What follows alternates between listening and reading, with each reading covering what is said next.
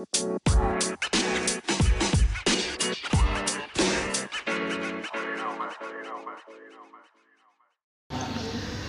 datang di Mas Arena Talks. Kak, selamat dat- Di sini lagi sama teman-teman dari Phoenix 76 di Hotel Ana. Ada kita lagi di Mataram City Coworking Space. Kali ini kita bakal bahas soal dunia perstartupan. Masih bareng Adinanda di sini dan teman-teman dari Phoenix 76. Silahkan untuk memperkenalkan diri, Kak. Halo, aku Atina. Halo, Siva. Oke. Eh, Kak Atina dan Kak Siva ini sebenarnya aku pengen tahu lebih banyak nih soal Phoenix 76 itu sendiri. Apa sih yang dilakukan sama Phoenix 76 itu? Kita itu sebenarnya lebih ke inkubator iya, jadi kayak mendampingi startup di masa inkubasi, akselerasi. Kita juga build the startup together sama si founder-founder yang ada di ekosistem kita gitu. Jadi kita itu lebih fokusnya adalah membantu startup di sisi bisnis dan di sisi fundingnya. Oke. Jadi Nah. kita berbagi kompetensi gitu deh. Berbagi kompetensi. Oke. Sebenarnya apa yang mendasari Phoenix 76 ini ada? Karena kita sendiri ngelihat adanya gap biasanya kalau founder-founder itu dia expertise-nya adalah di bidang teknologi Mm-mm. tapi biasanya dia tidak punya industri expert atau kayak domain apa domain, Domain knowledge-nya Hmm. terus habis itu juga dia nggak tahu cari funding ke mana dia juga nggak tahu ca- apa tuh namanya cara Sense jualan cara tuh. jualan uh, si produk ini dan bisnisnya harus dijual seperti apa itu juga dia biasanya nggak ada nggak ada bayangan tentang itu gitu jadi kayak bi- bisa produknya benar tapi harganya salah Oke. atau kayak emang produknya salah atau produknya bener salah industri ya semacam nggak itu gim- nggak tahu gimana cara ngejualinnya kalau Hmm. misalnya dia uh, produknya misalnya B2B kan susah tuh Iya. harus tahu network di di apa namanya di company-company Hmm. kan berarti nah itu kita bisa uh, juga kayak misalnya coba cariin klien ke mereka nah itu kalau bisnis kalau funding ya kita coba cariin investor biasanya sih kita lebih fokus ke angel investor Oke. kita juga ke- akan kok invest juga sama, Co-invest bareng juga sama bareng. angel investor Jadi bisa dibilang akselerator ya? Iya, itu dia. Jadi kayak se sekumpulan dari inkubasi, akselerasi, eh, startup builder, Mm-mm.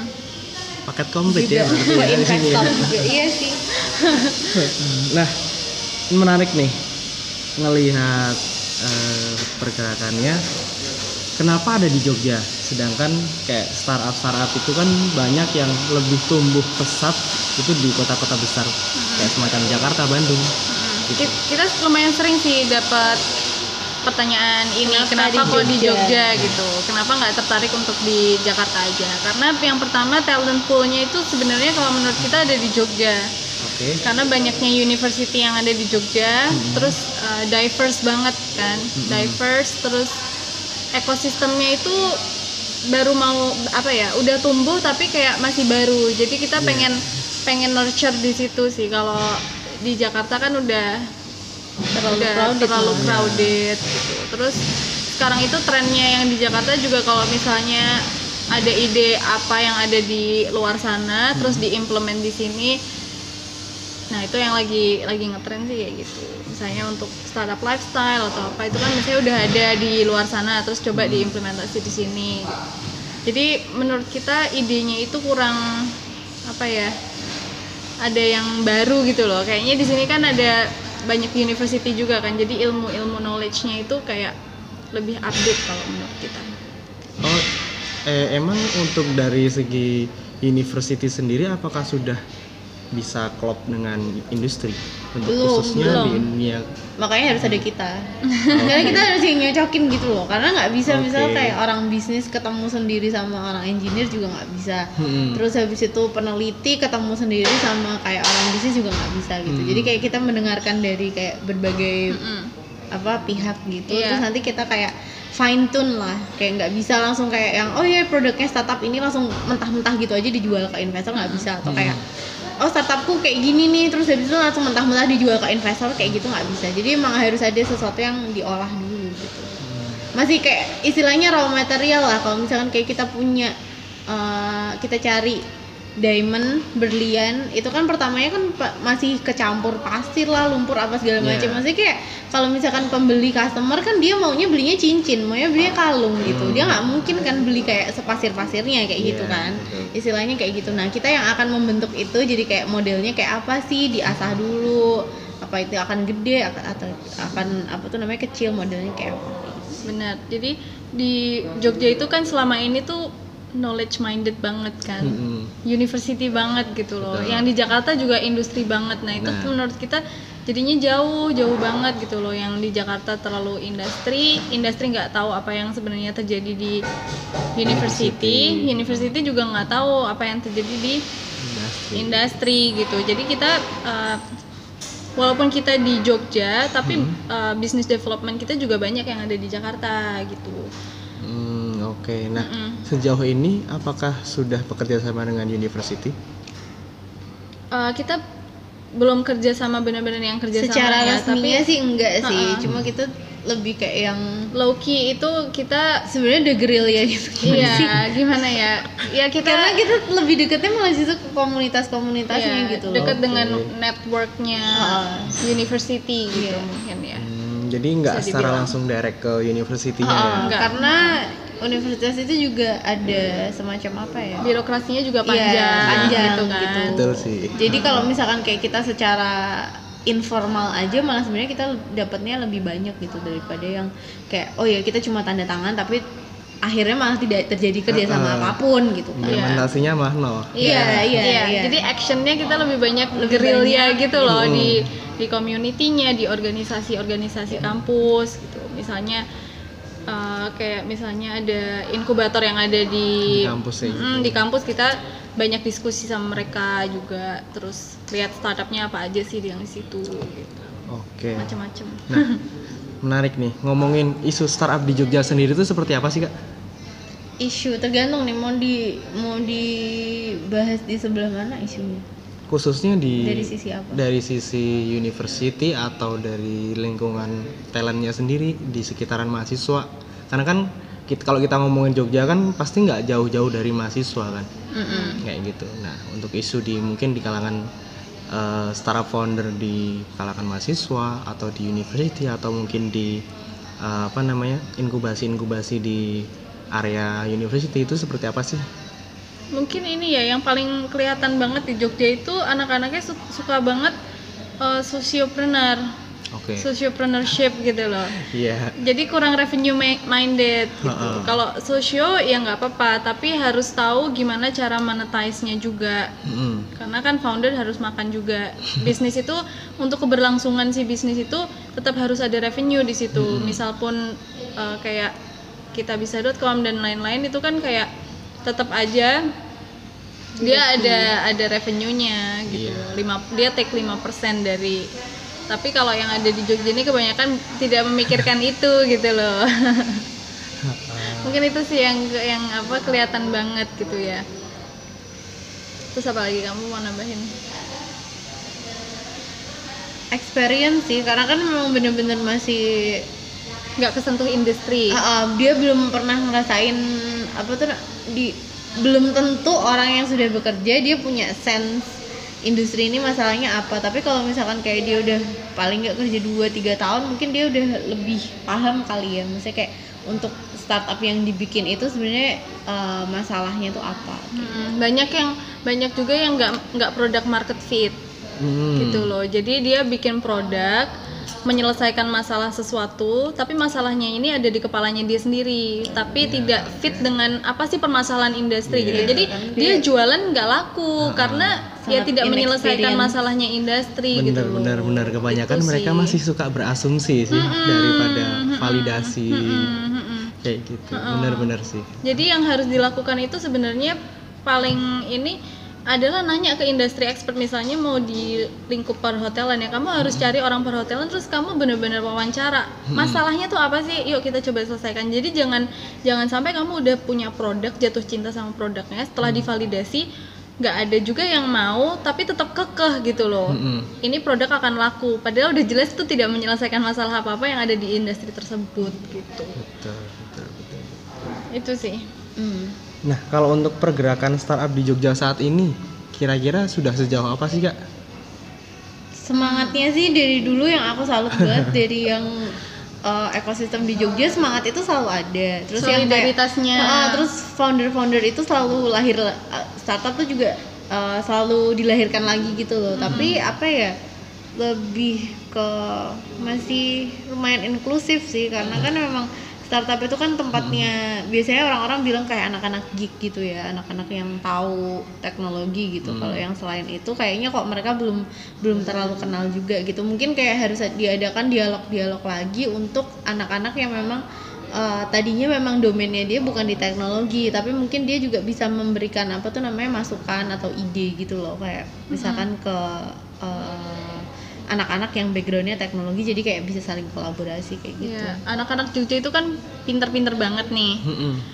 Cuma tinggal dipoles ya. aja sedikit yang yang anak yang geeks banget yang teknologi dipoles lagi untuk sisi gimana caranya untuk produk market fit dan industri ke industri yang tidak di teknologi. Yuk kita aware ke teknologi itu sih yang Oh, Nah, mungkin dari lingkup university sendiri kayak kurang menghubungkan itu sih menurutku. Mm-mm. Karena kayak mereka pun mau mengakses teman-teman yang paham teknologi sendiri, mereka agak kesusahan. Aku harus cari ke mana?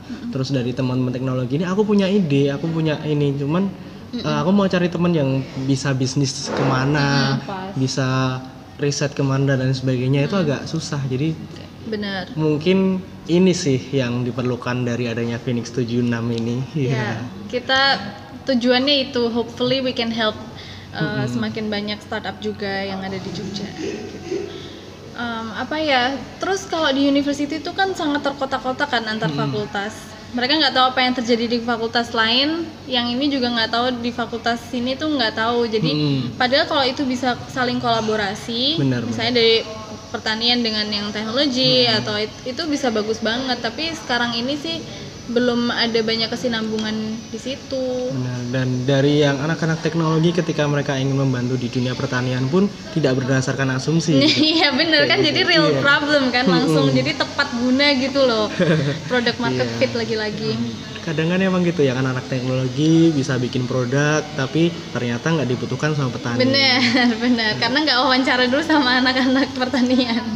Apa sih benernya masalah di lapangan kayak gitu. Benar benar. Nah, nanggepin soal itu kak, fenomena eh, startup di kalangan mahasiswa ini kan kebanyakan mereka bikin startup ini buat lomba nih. Mm-mm.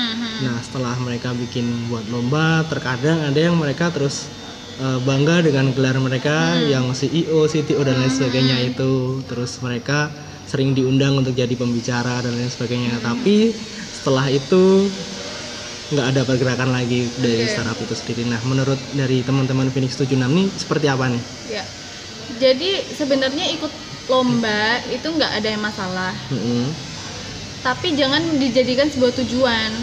Oke. Jadi ikut lomba itu boleh untuk apa ya menggaungkan Latihan, namanya aja latihan gitu latihan pitching. pitching, terus habis itu supaya orang tuh lebih aware oh ada startup seperti ini kan biasanya ada publikasinya segala macam itu sah-sah aja nggak apa-apa tapi jangan sampai terus kebablasan apa core bisnisnya itu nggak diurusin gitu loh. Tadinya startupnya ini harusnya jualan ke mana-mana dia malah sibuk picang-picing ikut kompetisi apply apply gitu kan. Hmm. jadi jadi apa ya ya terus lo ngapain juga apa namanya bikin startup Mm-mm. rencananya mau menyelesaikan masalah ap- tapi nggak nggak kerja apa-apa gitu loh. Kerjanya ya di di lomba-lomba itu kan jadi aneh nggak nyambung Oke, itu jadi- sih Jadi implementasinya secara langsung tuh malah nggak ada gitu kan? nggak ada Iya, karena karena ya itu tadi karena kan dia nggak product market fit kan atau kayak dia terlalu sosio. Jadi kayak dilematisnya tuh untuk mereka mereka juga harus uh, ikut dan memenangkan lomba itu karena untuk Makan. uh, iya untuk makan, bayar engineer segala gitu. Tapi karena sebenarnya problemnya itu bukannya bukannya itu salah. Maksudnya kalau misalkan produknya mau dilanjutin nggak masalah, tapi asal setelah produknya jadi kan bisa bisa dijual, bener-bener dijual kan. Nah, tapi ini per- ini adalah berarti produknya itu jadi lagi di develop, engineer-nya ada, tapi mereka nggak tahu cara jualannya gitu. Hmm, hmm. Nah, untuk Jadi itu. di- ditutupnya tuh dari dari ikutan lomba mulu gitu. iya.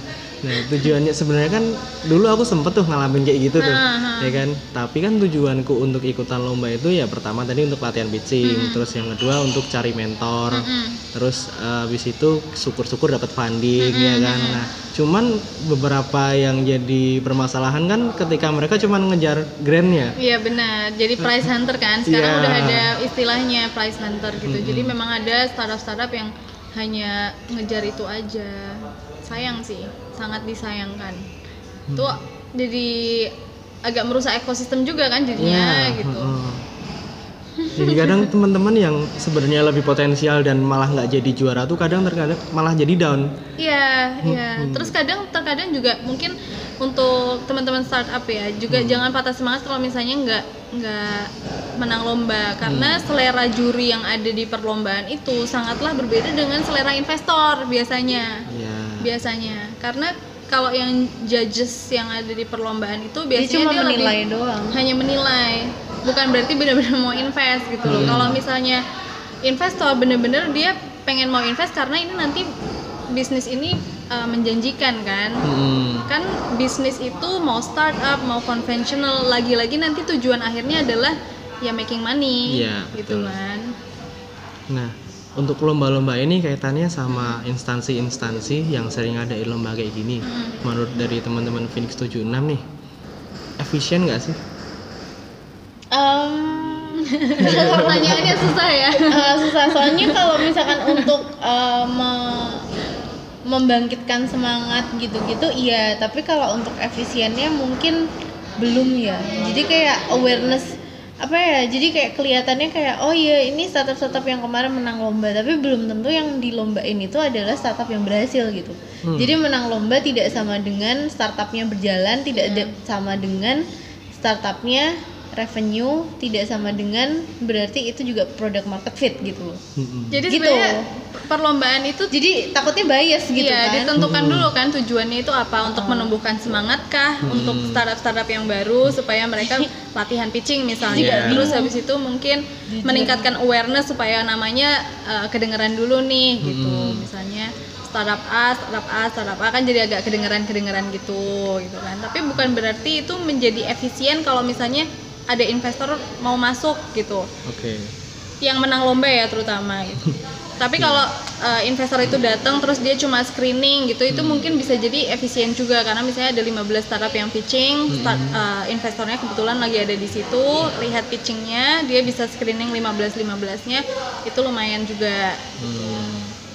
Oke, kayak beberapa waktu yang lalu waktu Backcraft masih ada ya. ada, ada. Iya, itu kan ada ketika kayak Backcraft masih Tapi ada. katanya po- uh, masih optimis masih ada katanya. Di sampingnya Kementerian ini pariwisata. Pariwisata. ha. Iya, kan jadi Kemenparekraf kan sekarang. Ha, ha, ha, ha. Nah, itu waktu itu kan aku juga sempat ikut kan itu. Mm-mm. Eh, itu mereka kan emang tujuannya Backcraft for pre startup. Mm-mm. Nah, jadi memang benar-benar membentuk teman-teman ini dari jadi pre startup dulu. Mm-mm. Sebelum akhirnya bisa mengembangkan eh, bisnisnya jadi benar-benar dari eh, startup. Mm-mm. Kayak gitu. Nah, sebenarnya kalau misal ada tingkatan kayak gitu dan mereka tahu oh event ini untuk ini, event ini untuk ini, jadi mereka sebenarnya nggak ngerasa ter PHP-in juga sih. Iya. Oh, Karena kan kadang orang-orang ketika ikut event ini taunya ikut ikut dulu daftar dulu aja ketika lolos Lo ternyata nggak ada, nggak ada apa-apanya ya. ya kayak gitu. Iya, jadi em, mungkin apa ya? Kalau mau ikut event juga harus tahu jelas nanti tujuannya itu memang buat apa nih? Buat Hmm. pre startup kah? Untuk eh, seed startup kah? Atau Hmm. untuk untuk stage yang mana nih? Dan Iya. kamu harus tahu kamu tuh di stage yang mana gitu. Benar, jadi benar. nanti waktu ikut acara eh, yang dipilih itu nggak kecewa gitu. Hmm. Tapi memang eh, kalau nggak ada fuelnya itu memang kadang jadi agak lumayan lemas. Iya. Karena kan misalnya nih eh, ikut perjalanan panjang di inkubasi segala macam, tapi nggak ada fuelnya. Hmm. Maksudnya nggak ada uang yang disuntik Iya. atau kayak eh, apa ya? Misalnya mentornya kasih saran, oke jualan ke sini, ke sana, ke sini, ini kamu harus build aplikasinya seperti ini. segala. Ya tapi build aplikasi pakai duit siapa gitu loh. Nah. Nah itu kan yang pertanyaannya selanjutnya Hmm. kan Betul. bahwa gimana caranya menjadikan si startup ini nggak cuma dikasih saran dari mentor gitu loh tapi ya memang startup startup ini tuh nggak ada duit gitu loh memang memang memang butuh pendanaan gitu Nah, untuk itu bagi teman-teman yang sudah dalam tahap itu bisa nih datang ke Phoenix 76. boleh Minta saran nih, karena kan udah dapat mentoring nih. eh, gimana caranya majukan bisnis kalian. Nah, terus datang nih ke sini, temuin Kak Atina sama Kak Siva. Eh, gimana nih Kak, aku udah punya ini, udah punya produk, udah punya bisnis, caranya untuk temuin investor atau ngembangin bisnisku ini kayak gimana? Ya. Nah, eh, kalau di Phoenix juga eh, caranya ketemu investor itu agak unik ya.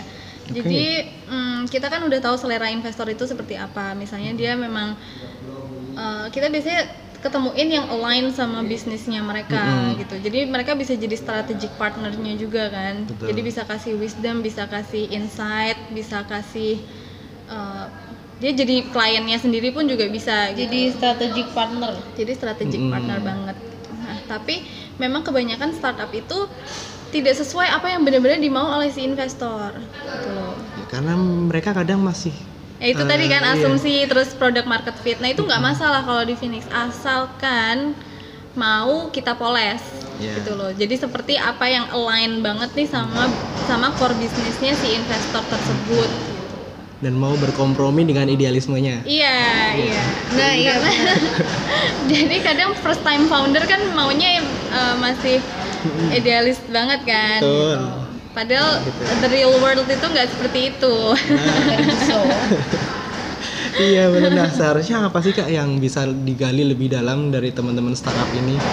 Apakah misal nih mereka harus mengerti dari uh, produknya dulu? Apakah mereka harus mengerti apakah ideku ini harusnya seperti apa dan lain sebagainya? Mungkin bisa kasih mungkin step by stepnya. kalau menurut kita boleh pilih industrinya dulu misalnya Oke. industri agriculture gitu Mm-mm. terus tapi jangan bener-bener bikin produknya dulu deh asumsi ininya jangan dulu malah wawancara dulu ke industri expertnya sebenarnya masalahnya tuh dari hil uh, dari Hulu ke hilir. hulu ke hilir itu apa aja? Terus kamu mau masuk yang ke bagian mana gitu loh? Nyelesain masalah yang mana? Jangan semuanya kamu pengen selesaiin karena itu juga susah Heeh. gitu loh. Jadi pilih satu yang pain pointnya di mana. Mm-mm.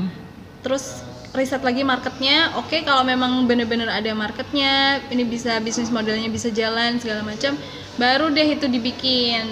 Hmm. gitu. Jangan sampai udah bikinnya dulu baru itu ke belakang baru baru apa namanya nanya ke industri expert Oh iya. baru habis itu ah ternyata industrinya kita ini aja gitu loh itu tambah salah lagi ya kan Nah, informasi-informasi kayak gini kan nggak didapetin di university nih. Mm-mm. Nah, seharusnya bisa diakses di mana sih? Apakah Phoenix 76 bisa memberikan akses untuk informasi seperti itu? bisa bisa bisa bisa bisa Nah, hal apa aja sih yang bisa dikolaboris dikolaborasikan mungkin sama teman-teman startup? Hmm, karena itu ya Phoenix kan specialty-nya lebih ke bisnis sama funding Mm-mm. jadi kita bisa kasih insight-nya yaitu di masalah bisnis sama di masalah funding gitu kalau misalnya teknologi I'm sure startup-startup ini pasti punya uh, udah punya teknologi-teknologinya lah udah Nah. punya engineer-engineer yang ada di situ. Ya itu kalau misalnya mau insight bisa-bisa aja. Kita kadang juga bikin acara talk di sini kan um, undang industri expert juga Oke, nah gimana nih caranya untuk mengakses Phoenix 76 itu sendiri? kalau mau ngakses Phoenix 76 bisa hubungin kita di Instagram Phoenix76 Mm-mm. dot tech kalau enggak eh, masuk aja ke web- website kita juga di phoenix76 D- DM Phoenix aja langsung. DM aja DM di Instagram sih. Itu Phoenix kayak itu 76 itu tech. ter- tercepat sih. Iya kalau misalkan kema apa ya kita juga baru dapat insight kalau misalkan kalian itu founder Mhm. itu yang kalian kuasai itu at least salah satu dari tiga ini. Satu adalah apakah kalian punya teknologinya? Mm-mm. teknologi inovasi lah ya. Itu apa sih yang yang menjadi apa tuh namanya produk teknologi kalian? Terus habis itu kedua apakah kalian itu adalah industri expert? uh, industry expert ataukah kalian ada adalah seseorang yang punya domain knowledge Oke. jadi misal contohnya adalah di uh, contoh aja ya yang perhotelan kali Iya, ya boleh. yang yang yang paling deket Mm-mm. jadi kalau misalkan kayak teknologi itu berarti kalian kayak bisa bikin software atau bika- bisa bikin bisa kayak uh, bisa ngoding gitu bisa lah. ngoding atau Iya. atau kalian bisa uh, ya kalau misalkan kayak di Indonesia mungkin masih masih kenanya software ya. Terus habis itu yang kedua itu industri ekspor kalian udah kerja di perhotelan selama Lima- 3 sampai 5 tahun. Nah, itu berarti kalian uh, industri ekspor atau enggak sih? Industri, industri ekspor itu malah justru lebih yang kayak kalian udah kerja 15 tahun, kalian adalah uh, ketua asosiasi dari Iya. perhotelan bla bla bla. Nah, itu kalian industri ekspor. Nah, kalau yang ketiga ini domain knowledge adalah kalian udah kerja misalkan kayak uh, lima tahun tapi di F&B. Saya jadi head apa tuh namanya head chef lah atau apa gitu. Nah, jadi kalian bener-bener tahu di Menguasai bagian banget. F&B-nya itu Hmm. kayak gimana sih kayak gitu. Jadi lebih spesifik. Ya, itu kaitannya sama talentnya ya berarti. Mm-mm, mm-mm. Nah, oke nih. Terakhir nih, Kak. Pesan-pesan untuk teman-teman yang lagi bikin startup nih, lagi memulai mungkin atau mungkin sedang di tahap menuju jurang kematian nih. Eh, itu pesan-pesan dari kalian mungkin atau apa yang bisa dibantu dari teman-teman ini seperti apa? Silahkan. Cari ngomong sama orang banyak, cari mentor sih. Mentor itu penting banget. ingat tujuan tujuannya again bisnis itu nantinya harus ada revenue. Hmm. Harus bisa dijual. harus bisa dijual produk harus ada yang mau make. Jadi bener-bener dari awal itu sudah ditekankan juga oke nih kalau ini kita asal-asal bikin nggak ada yang mau pakai dan juga nggak ada cuannya istilahnya ya ngapain gitu loh. Jadi harus dipikirinnya tuh align tuh sampai lumayan panjang gitu. Ini beneran ada cuannya enggak gitu jadi kalau misalnya kalau kita mikir panjang udah ada apa misalnya oke ini bisa ada revenue-nya itu tanpa angel investor, tanpa uh, bantuan dari pendanaan pun kalian bisa jualan sendiri karena si produk itu akan laku gitu. Hmm. Ya kan? Iya, betul betul. Jadi jualan aja nggak perlu ada bantuan uh, investor pun nggak masalah karena dari situ kalian udah bisa menghasilkan sendiri gitu loh. Oke. Nah, mungkin dari Kak Siva mau nambahin? Udah sih itu aja. Eh, penting juga kalau misalkan kalian masih bener-bener bingung banget yang ngeblank itu masuk ke inkubator atau akselerator atau programnya Ristek Dikti atau ikut lomba-lomba itu juga kayak sangat membantu. Soalnya itu kan juga eh, membuka kalian ke network yang baru Ya, gitu ya. nonton lombanya dulu deh itu. Nonton Iya. nonton dulu loh pas pas lomba itu nonton dulu. Oh aduh ada startup apa aja sih gitu. Membukakan pintu gitu loh Oke, baik, terima kasih. Nah, bagi teman-teman nih, yang sekali lagi info yang sangat penting yang harus kalian catat nih.